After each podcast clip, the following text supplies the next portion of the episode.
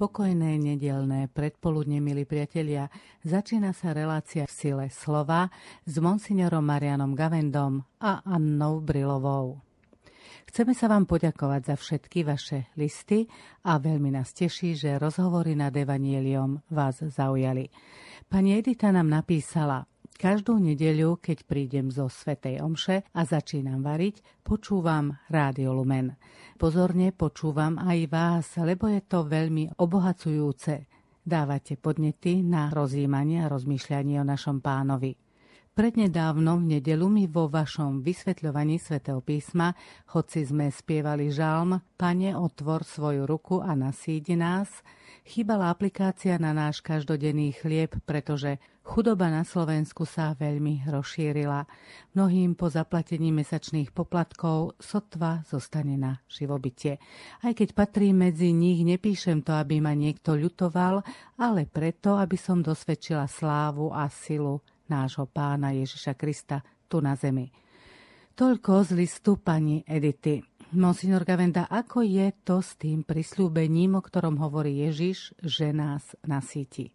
My sme práve rozoberali pasáž, kde aj sám Ježiš chcel posunúť tú potrebu chleba, ktorú nepopieral, pretože naozaj pre ten zástup, ktorý je hladný a pomdlieval by cestou, keby si išiel nakúpiť, čiže išlo mu aj o pomoc z toho bezprostredného hladu, ale potom sa posunul do inej sféry, teda do Eucharistie, ktorá najskôr nasíti hlad a smet duše, a ten, keď je nasýtený, tak nehľadá si všelijaké nahrážky v hromadení bohatstva, ktoré potom vyvoláva na druhej strane biedu. Čím samozrejme nechceme negovať, že aj sociálno-ekonomické podmienky sú veľmi dôležité, a tu už podrobnú odpovedáva sociálna náuka cirkvi, pretože zas rôzne nespravodlivosti verejných štruktúr, nezabezpečenosť nemôže vždy nahrádzať charitou církev. Tá len ozaj akoby zaliepala tie najvypuklejšie prípady, ale tam sa musí postarať aj spoločnosť a tu církev môže byť len poradný hlas, povedať, čo by bolo správne, čo nie je, ako robí posledná encyklika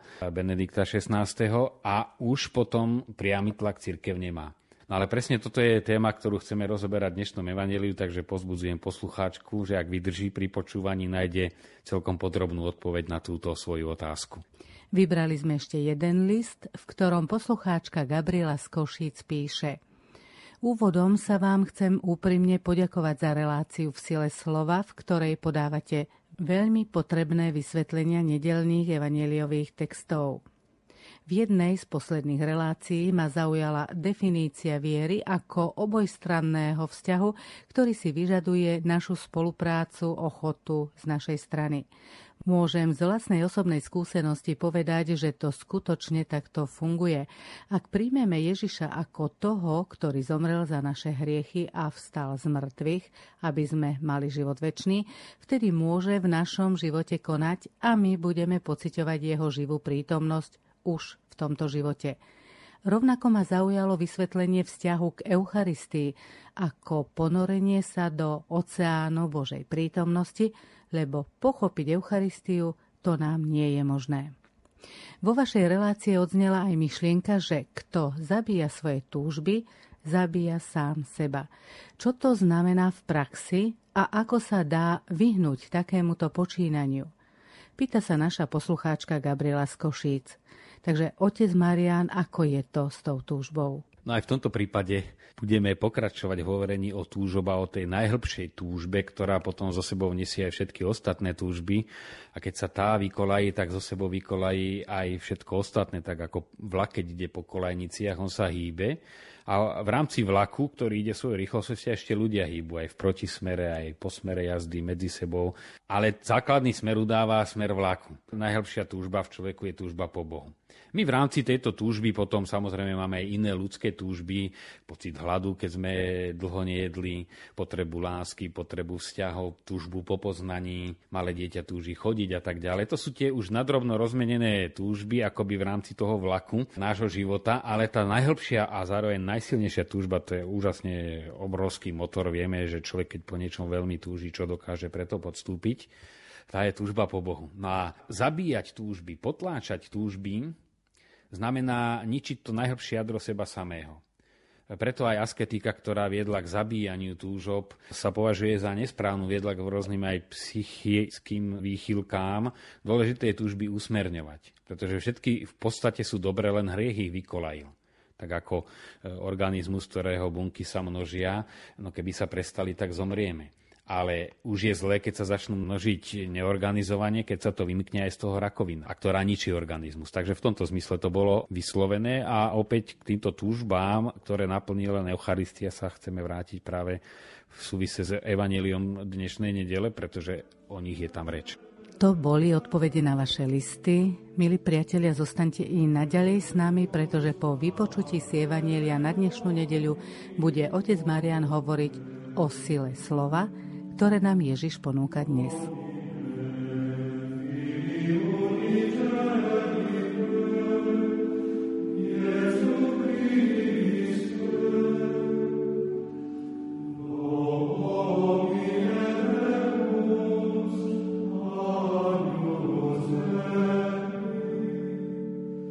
Mnohí z Ježišových učeníkov povedali, tvrdá je to reč.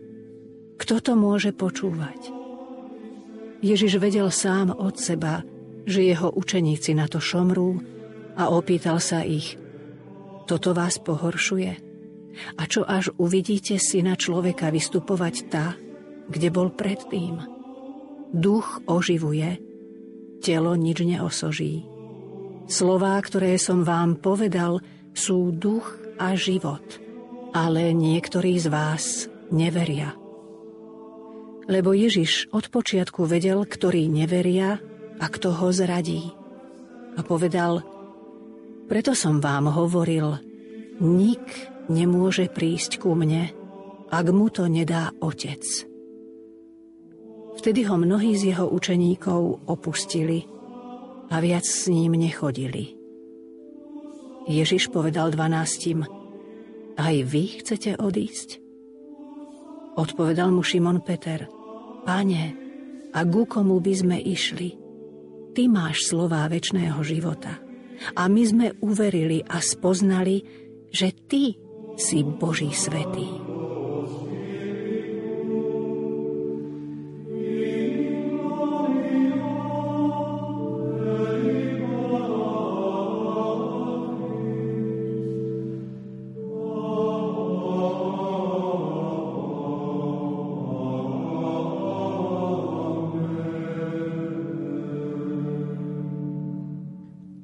Zázrak rozmnoženia chlebov a rýb ktorý urobil Ježiš a nasytil tým zástupy ľudí, nemali takú odozvu a zrejme také naplnenie, ako by sme si to možno predstavovali, alebo ako si to vtedy Ježiš predstavoval. Skončili, dá sa povedať, že aj fiaskom, pretože napriek tomu, že tento zázrak sa uskutočnil a urobil ho Kristus, tak mnohí ho opustili. Prečo sa to takto stalo? Ježišovi učeníci sami v sebe hovorili, že je to tvrdá reč. Ich totiž pohoršila tá predstava jesť telo, pretože v starom zákone vôbec považovali meso, ktoré naplňala krv, preto nesmeli z uduseného zvieraťa, z ktorého nevytiekla krv, vôbec jesť. To bolo jedno zo základných zákazov, nielen hygienických, ale aj preto, že krv bola symbolom života. A zjesť niekomu meso to znamená zbaviť ho života. No, oni to brali doslovne. A preto samozrejme nazvali to tvrdou rečou, kto to môže počúvať. Treba si skôr klásť otázku, že či to bola tvrdá reč toho, ktorý hovoril, teda Ježiša, alebo tvrdé srdcia tých, ktorí počúvali. Pretože práve v židovskej mentalite boli dobre zvyknutí na analógie, teda duchovné pravdy hovoriť veľmi hmatateľným obrazom. Toho je plná Biblia. A práve preto, že zmyšľali telesne a nie duchovne, tak to brali doslovne a tým pádom nezostávalo iné, keď zostaneme vyslovene vo fyzickej telesnej rovine, tak samozrejme je to nepriateľné nielen pre Ježišových učeníkov, ale aj pre nás. On chcel ale, pán Ježiš, povedať paralelu, že tak ako telo potrebuje pokrm, bez ktorého by neexistovalo, duša potrebuje primeraný pokrm a pokrm už v prenesenom význame. Aj my hovoríme, lásku treba živiť živiť ju stretnutiami, rozhovormi, myslením jeden na druhého. Tá láska, keď nie je živená, tak ako abstrakcia sa postupne vytráca. Preto treba živiť aj tú túžbu Nakoľko je to nekonečná túžba, môže ju naplniť iba nekonečno. A toto bolo dôvodom neporozumenia a preto sa Ježiš pýtal, toto vás pohoršuje. Čo keď budete vidieť syna človeka vystupovať tam, kde bol predtým? Lebo oni ho stále vnímali ako človeka, síce Božieho človeka, tak ako proroci boli Božími mužmi, s ktorými bol Boha, cez ktorých hovoril Boží duch, boli naplnení Božím duchom, my už povieme duchom svetým, ale tam sa to ešte spájalo tým, že mali chápanie jediného Boha. Nevedeli ešte o jeho osobách a o vzťahoch medzi nimi. To nám až Ježiš zjavil, že nazval Boha otcom, doslovne otcom, dokonca oteckom, tak familiárne, synovsky. No takže sa pohoršovali. No a preto aj pán Ježiš hovorí, že je potrebné, aby dostali ducha, lebo bez ducha svetého nemôže k nemu prísť nik. Akú úlohu má v tom, o čom ste povedali Duch Svety ako tretia božská osoba? Má schopnosť v jeho sile nadviazať e, s otcom synovský vzťah a byť bratmi a sestrami Ježiša Krista, čo používame ako takú skoro zaužívanú frázu, ale to je úžasne hlboká pravda, lebo tým pádom sme na úrovni Boha, teda sme zbožstvení, my nie sme Bohmi, ale máme účasť na nekonečnom Bohu, ako keď sa rieka vleje do oceánu, stane sa oceánom. Lebo oceán je veľký, ale čo povieme, ktorá časť je z neho najväčšia. No všetko je oceán, takisto aj my ponorení do Boha sme oceán božstva, ale nie nejakého abstraktného. Sme bytosti ľudské, jedinečné, aj pred Bohom, ktorý nás takto stvoril a budeme aj v jeho tvári. My nerozplynieme sa do nejakého božského všeobecna. Zostaneme osobou, lebo ako osobu nás Boh stvoril a Ježiš vykúpil. V Evanieliu sa píše, že učeníci sa nad Ježišovou rečou pohoršovali a šomrali. O tom sme už síce hovorili, ale vráťme sa k slovičku pohoršovali. Čo obsahuje toto slovo a čo sa za ním skrýva? Slovičko pohoršenie máme najviac e, zakorenené v súvise s pohoršením kríža. To bolo to najväčšie pohoršenie, teda v zmysle nie, že dá zlý príklad, ale to už človek nie je schopný stráviť to, čo sa povie prísilná káva, tak aj pre nich to bolo už prísilné, že naozaj nevedeli pripustiť, že Boh by sa až tak dokázal ponížiť, že by také hrozné utrpenie, už aj fyzické, nehovoriac o mukách duše, do ktorých sa len nejakou intuíciou trošku snažíme si ich predstaviť, ale e, do hĺbky sa ani nedá preniknúť, keď nekonečný Boh príjme takéto poníženie, a to je niečo božské zároveň.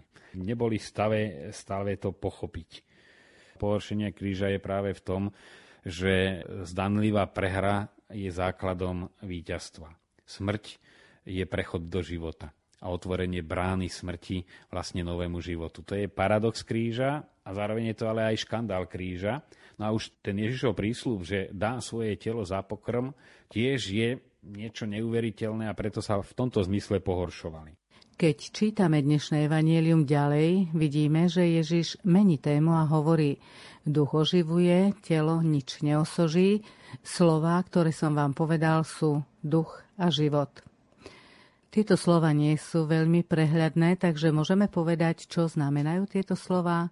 Ježiš e, vsúva myšlienku a vysvetlenie o potrebe Ducha Svetého práve preto, že nadvezuje na to pohoršenie svojich učeníkov, to znamená, že jednak z tých slov pramení úplne nová sila, sú to slova Boha, ktoré je možné prijať vo viere a tie človeka pretvárajú, že sám je schopný otvoriť sa Bohu a prijať ho, lebo tak ako sa zdá e, úplne proti srsti a nepriateľné aj v naj, nejakej uletenejšej predstave jesť meso nejakého človeka, či už živého alebo mŕtvého, to je čosi, čo naozaj pohorší človeka Takisto aj sa nám zdá, kto sa hlbšie zamyslí, ešte menej priateľné môcť prijať telo Boha.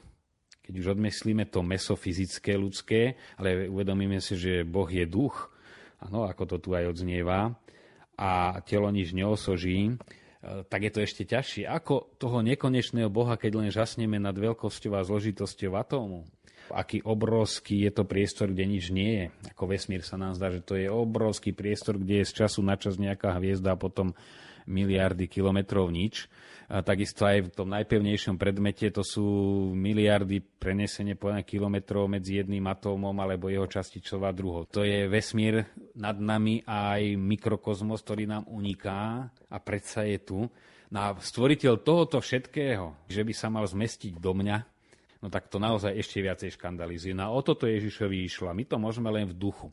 Duch, ktorý robí Boha Bohom, sa spája s našou dušou a tým pádom my sme už súčasťou Boha, ako to často hovorievame, ale treba to neustále opakovať. No a to je čosi tak neuveriteľné, že väčšina sa pohorší, to je možné prijať iba vo viere. Ježiš hovorí, že už slova, ktoré povedal, sú život, nielen Eucharistia. Aj v súvise už reči o Eucharistii Ježiš e, hovorí, že slova, ktoré som vám povedal, sú duch a život. A preto aj e, Sveta Omša, ktorú my nazývame ako celú eucharistickým slávením, sa skladá z liturgie slova a z liturgie Eucharistie. Naozaj toto sa v plnosti naplňa pri Svetej Omši, to, čo Ježiš hovorí, moje slova sú duch a život, teda tie slova prinášajú život. Ten Boží hlas, ktorý zaznieva, tak nás naplňa a nás božstvuje tým, že sa naplňame Božím slovom. Už to nás božstvuje. Tak ako keď niekto v horšom prípade preberie názory a vyjadrovania niekoho primitívneho, vulgárneho, tak sám sa stáva primitívny, vulgárny a zas, kto má niekoho blízkeho, alebo keď už sa aj ľudia spriatelia, hlavne mladí, s niekým hĺbším a postupne si osvojuje, tak sa naplňa, či už citom, múdrosťou, postojmi toho niekoho, koho si váži. Takisto aj my, keď sa naplňame Božím slovom, naše vnútro, naše aj túžby, to, na čo myslíme, ako reagujeme, sa postupne stávajú Božími. To povedať si zjednodušene, ako by teraz na mojom mieste zareagoval Ježiš čo by povedal. No a keď to cez Evangelium postupne príjmame, tak postupne tá naša ľudská prírodzenosť, netreba ju poprieť, ale ju napojiť a to naše ľudské ja sa spojí s boským. No ale to znamená zbaviť sa egoizmu. Kto hrabe k sebe, tak nemôže mať otvorené nárušie pre to, čo Boh ponúka. Aké miesto má v dnešnom evanieliu túžba? Nakoniec na túžbu sa pýtali aj poslucháči a vy ste slúbili, že budeme dnes hovoriť aj o nej. Skutočne túžiť znamená tu žiť. To je tá hybná sila, ako keď človeku bije srdce a už samotný orgán srdca je čosi tak úžasné. To, čo sa z Biblia hovorí o srdci ako nie orgáne, ktorý e, je pumpou organizmu, ale o srdci ako jadre bytosti. To je obrovská energie, to stredobod nášho bytia, ktorý ale sa vyznačuje túžbou, pretože už samotný vesmír a človek vznikli z Božej túžby. Boh je láska a k láske patrí aj túžiť. Láska naplnená už nie je láska. Láska vždy po niečom túži. Stále viac. A čím viac dosahuje, tým viac túži a čím viac túži, to ide vlastne takým geometrickým duchovným radom, to narastá. No a aj Boh v túžbe, tej túžiacej láske, túžil ešte čosi navyše, než byť dokonale šťastný. Preto stvoril vesmír človeka z túžby lásky. A tým, že sme stvorení na jeho obraz a podobu, tak máme v sebe túžbu ten motor, vieme, čo ľudia dokázali z lásky. Či rodičia pre svoje deti, alebo aj niekedy z lásky k sebe v zmysle v pude seba záchovy, aké obrovské utrpenia vydržať, aké obrovské obety podstúpiť. Kde sa to berie? Tá duša, tým, že je na Boží obraz, má kus tej dynamiky, tej túžby stále, stále smerovať, ale smerovať k láske. To sa volá základná túžba. To je motor človeka, to je hybná sila, bez toho by človek nebol človekom. Z tejto túžby samozrejme v konkrétnom prevedení vyplývajú aj mnohé už tie konkrétne túžby. Tá veľká túžba sa premení na malé túžby, túžim ti spraviť radosť, túžim už, aby mi prišiel list alebo SMS-ka. To sú tie konkrétne túžby. Ale keď sa stratí táto základná, tak tie konkrétne už nemajú motor. To už keď vypnú elektrinu, tak je vypnuté všetko. No ale to je zase zjednodušené, tá túžba sa dá zoslabovať, ale hlavne dá sa vykolajovať. Na čo má byť zameraná naša túžba? Podstatou človeka je, že má túžbu po, a nie nejakom nekonečne, ale dosiahnuť tak intenzívny stupeň lásky, že vlastne objavuje človek Boha. Nutne sa prichádza k Bohu. No a tým, že toto robí človeka človekom, že stále túži po Bohu, nemôže byť človek rozvinutý ako človek už vôbec nie je šťastný bez Boha. Ako je to v iných náboženstvách? Aj tam sa hovorí o túžbe. Táto túžba sa v mnohých náboženstvách prejavuje rôznymi metódami povznášania človeka. Čo samo o sebe nie je zlé, že človek sa snaží kultivovať svoje postoje, teda rásť v praktické láske, e, v poznaní, v meditácii nachádzať pokoj, zakotvenie, ale to ešte nie je ono. To len poznáša človeka. ale nikdy ho to nepovznesie do takej obrovskej veľkosti a výšky, aby naplnil túžbu po Bohu tým, že on sa stane Bohom. Človek sa môže stať sám zo seba a spraviť len bôžika a smiešného. Každá predstava seba zbožstviť je až naivná, ako som nedávno počul. Človek, ktorý povie, že pochopil Boha, tak práve povedal najväčšiu hlúposť. To je úplne iná kategória. A to je práve, že človek potom to túži a toto nikdy nemôže. To ho robí nešťastným. Človek je prirodzene nešťastný, ale čím to začalo? Začalo to hriechom, keď to spojenie s Bohom stratil. No vtedy bol šťastný, ale začalo celé nešťastie, že tú najzákladnejšiu túžbu prestal naplňať, sa otočil Bohu chrbtom, neposlúchol, spoznal aj to, čo znamená Boha nemať a nie len mať, nedosahovať ho. Tá túžba v ňom zostala, ale už nebola schopná spojenia s Bohom, No a potom, tým, že sa vykolila základná túžba, tak aj všetky ostatné sa zrazu začali, začal v tom človeku chaos. Aj túžba po jedle sa stala obžerstvom, túžba sexuálna, ako sa o nej dnes hovorí, ale tá túžba po blízkosti, ktorá je hybnou silou rodiny ako také, a ktorá sa neprejavuje len v intimite, ale aj potom v starostlivosti o deti a všetko, čo to obnáša, sa vykolajila do rôznych naozaj extrémov, ako na ne narážame na každom kroku a vidíme, ako ničia človeka, robia ho neschopným lásky, vedú k rozkladu rodiny, v ktorej sa potom rodia rozbité deti, neurotické deti, nezvládnutelné, citovo vyprahle, nezakorenené. To všetko je tým, že tá túžba, ktorá je úžasná a dobrá, stratí cieľ, ako som počul a často opakujem pekný výraz, každá cesta, aj tá najkrajšia, keď je bez cieľa, je blúdením. A tieto všetky hodnotné túžby, keď sa stratí hlavný cieľ, tak sú blúdením. A neraz, miesto aby človeka hýbali dopredu, začnú ho ničiť. Aké východisko vidíte z tejto situácie? Čo nás vedie k tej základnej túžbe? Aká je to túžba, z ktorej sa potom môžu odvíjať aj tie ostatné? Tu prichádza Eucharistia. To je to jadro, čo Ježiš chcel povedať, že Boh, božský, mocný, múdry a láskavý, sa stlačil skomprimoval do rozmerov obyčajného človeka. Nie len človeka dospelého, ale do, do tej zárodočnej bunky pri počatí. Boh celý sa tam vtesnal.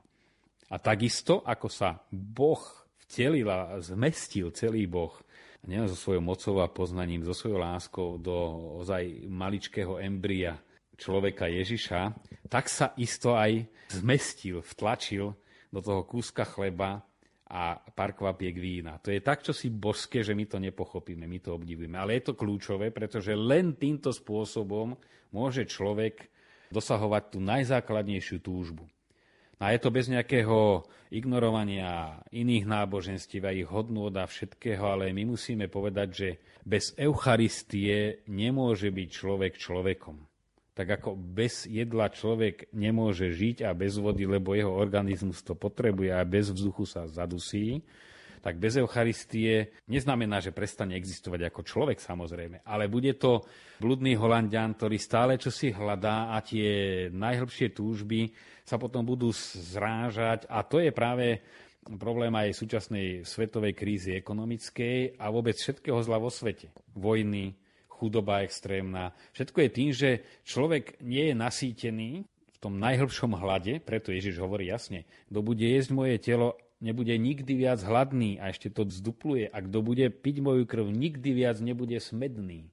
No a keď je táto potreba nenasýtená, človek si hľada na hrášky. A neraz to poviem paradoxne a ironicky, čím je človek schopnejší, intelektuálne, vplyvnejší, čím má väčšie zázemie finančné, tým je na tom horšie lebo o to dlhšie sa dokáže klamať. Keď človek má málo, tak skúsim toto a zistí, že ho to nenaplnilo šťastím a si uvedomí to šťastie asi inde. Ale kto má moc, tak túži po jachte. Keď má jachtu, túži potom a keď má stále, ešte sa klame, klame, lebo tú nenaplniteľnú túžbu zaplňa nejakými vecami. No a tým pádom môžeme povedať ďalší krok, že kým neobjavíme Eucharistiu ako jediný spôsob reálneho spojenia sa s Bohom a zbostvenia seba, no to je veľký rozdiel, tak e, nevyriešime ekonomickú krízu. A vôbec krízu zla vo svete, lebo všetko, čo teraz cítime, jednak e, nejakú svetovú morálnu autoritu, ako to spomína aj pápež v encyklike, ktorá by naozaj bola autoritou uznávanou, morálnou, ale aj správnymi dôsledkami, že by spravodlivo rozhodovala ako rozdielovať e, prírodné bohatstva, ale aj to skutočné bohatstvo nadobudnuté e, výrobou, ekonomickou činnosťou a chránila zase zásoby zeme. Dobre, je ju treba, to ukazuje život, inak sa zničíme. Ale kto dá človeku, ktorý túži, má nenaplnenú túžbu a tá sa premieta, že túžim veľmi mať ešte jedno auto a ešte ďalšie, kto mu tú túžbu zahasí? Na to ani medzinárodná autorita, ani iné spôsoby, ani etika nakoniec. Človek ľahko uzná, že áno, keby sme sa podelili, boli by sme. Ale to je ako droga. Človeka ťahá, ako kto si zvykne na drogu, tak ho to ťahá dopredu a stále, aj keď vie, že sa ničí. Takže naozaj téma dnešného evanília je kľúčová aj nielen v tej aplikácii na naše každodenné úsilie, ako sa to snažíme, ale aj v tom globálnom rozmere, že naozaj bez naplnenia sa Bohom, bohoviaste, zbožstvenia, dali mu účasť na jeho božskej prírodzenosti. Účasť, to znamená, ako keď by som spoznal niekoho veľmi vplyvného a vzácného a ja by som mal k nemu len vzťah, to môžeme takto mať vzťah k Bohu, ale ten človek ma príjme do rodiny, to je úplne iné. A Boh nás príjma nielen do svojej božskej rodiny, ale do svojho božstva, do jeho božskej prírodzenosti. No to je čosi tak úžasné, že skutočne Ján zdanlivo sa opakuje, lebo hovorí o tejto téme, ale to sa ani nedá inak, len inými slovami, vlastne túto najhlbšiu pravdu, keď už začne unášať, tak ju stále znova hovoriť, lebo to je nevyčerpateľné. No kto tomu nerozumie, má dojem, že ten človek stále hovorí to isté a nevie, čo hovorí, ale ten poslucháč nevie, o čom je reč. Už z toho, čo ste povedali, sa črta možnosť aplikácie dnešného evanelia do života, ale predsa čo môžeme vytvoriť či získať v sile slova dnešného evanielia, teda aká by mohla byť aplikácia tohto evanielia do toho bežného života? No, mohla by mať aspoň dva rozmery. Jednak e, ozaj o kríze a o jej riešení sa stále debatuje. A občas tak povedať, ale nie tým lacným okrydeným, tu len Ježiš Kristus pomôže, tu len Eucharistia, ale povedať, ale veď kde si na pozadí je ten nenásytný hlad človeka, ktorý pôvodne bol hľadom po Bohu a keďže ho človek nemá, tak chce seba zbostviť a chce byť ako Boh a všetko mať a preto je tu nerovnosť a kým sa nenaplní. To, čo sme hovorili. Trošku o tom aj povedať ľuďom. Otvárať im oči, ako aj Ježiš, aj za cenu, že aj tí 12 by mu odišli, aj vy chcete odísť, ale túto pravdu nemohol z nej upustiť, veď na to tu prišiel. Keby vypustil zo svojej náuky tajomstvo Eucharistie, no tak by sme zostali biednými ľuďmi stále len ľuďmi, ktorí túžia po Bohu. No a druhá oblasť, naozaj by som chcel povzbudiť, mám dobrú skúsenosť z návštev Svetej Zeme, kde sme to začali praktizovať, že si dať minútu ticha, inokedy 5 minút ticha, ozaj ticha pred bohostánkom keď sme hovorili, že tajomstvo sa nedá pochopiť, ale dá sa do neho ponoriť, tak s tým aj začať. Či už prísť trochu skôr do kostola, alebo neraz veď to vidíme a ja to nekritizujem, naopak je to pekné, keď ľudia ešte pred kostolom postoja, podebatujú a pol hodinka zbehne, ani nevieme ako a je to krásne. Ale pritom vydržať sedieť nejakých 10 minút alebo 5 minút po ešte v tichu v kostole, to nám obyčajne robí problém. No a toto skúsiť, zakúsiť to ticho Božej prítomnosti a uvedomiť si vôbec ten dar, že Boh sa nám tak priblíži, že ja ho môžem vnímať a on ma môže naplňať. To je mystika absolútna, netreba na to nič, len to, čo hovorieval aj Jan Vianej často o sedliakovi z jeho malej dedinky Zarsu, ktorý sedával v predsieni kostola celé hodiny tam pod krížom a sa ho pýtal, čo robíš, modlím sa, že nie. Tu sedím. A to vydržíš tak sedieť, no že ja sa pozerám na neho, on na mňa a to mi stačí.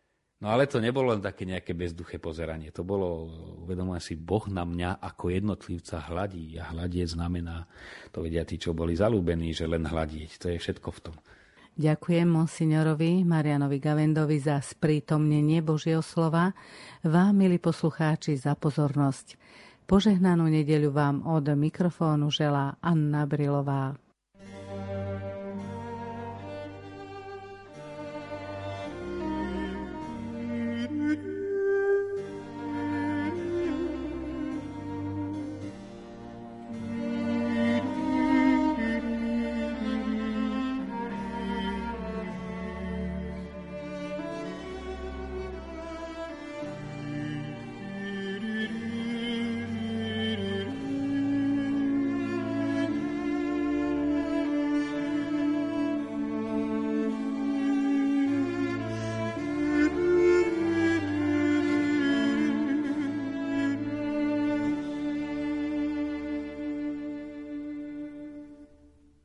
Táto